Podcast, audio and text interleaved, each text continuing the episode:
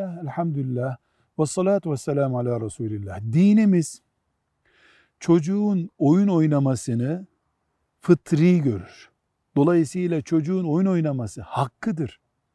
Din bunu teminat altına almıştır. Ama çocuğun oyununda da din kuralları vardır.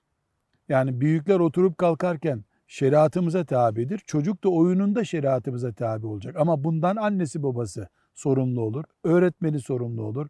Dernek görevlisi, pedagog sorumlu olur. Yani çocuğu kim oynatıyorsa, kim oyununa izin veriyorsa sorumlu olur. Birinci dikkat edilecek şey çocuğun yakın veya uzak zamanda sağlığına zarar verecek herhangi bir oyun caiz oyun değildir. Eğer çocuğun gözünün bozulma nedeni olacaksa bir oyun veya çocuğun mesela kamburlaşmasına neden olacaksa bir oyun, mesela çocuğun akli melekelerine zarar verecekse oyun veya da çocuğun elini keseceği şeyler muhteva ise o oyunda bu oyun caiz değil.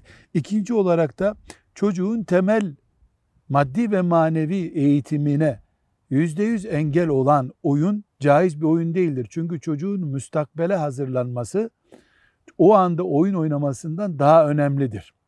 Bu okul dersleri de dahil, din dersleri de dahildir. Çocuğumuzun üçüncü olarak da necis, pis bir şeyle oynaması caiz değildir. Çocuğu gübrelikte oynamaya bırakamayız. Veya domuz derisinden yapılmış filanca oyuncakla oynatamayız. Veya alkollü bir nesneyle oynamasına izin veremeyiz. Ve dördüncü olarak da çocuğumuz bir harama tiryaki olacaksa bu oyun yüzünden mesela kumara alışacaksa o oyunda haram bir oyundur. Ve beşinci olarak da eğer çocuğumuz kötü bir arkadaş ediniyorsa bu oyun sayesinde o oyun da caiz olmayan bir oyundur. Anlaşılıyor ki çocuğun oyununun da getirilmiş bir kuralları vardır.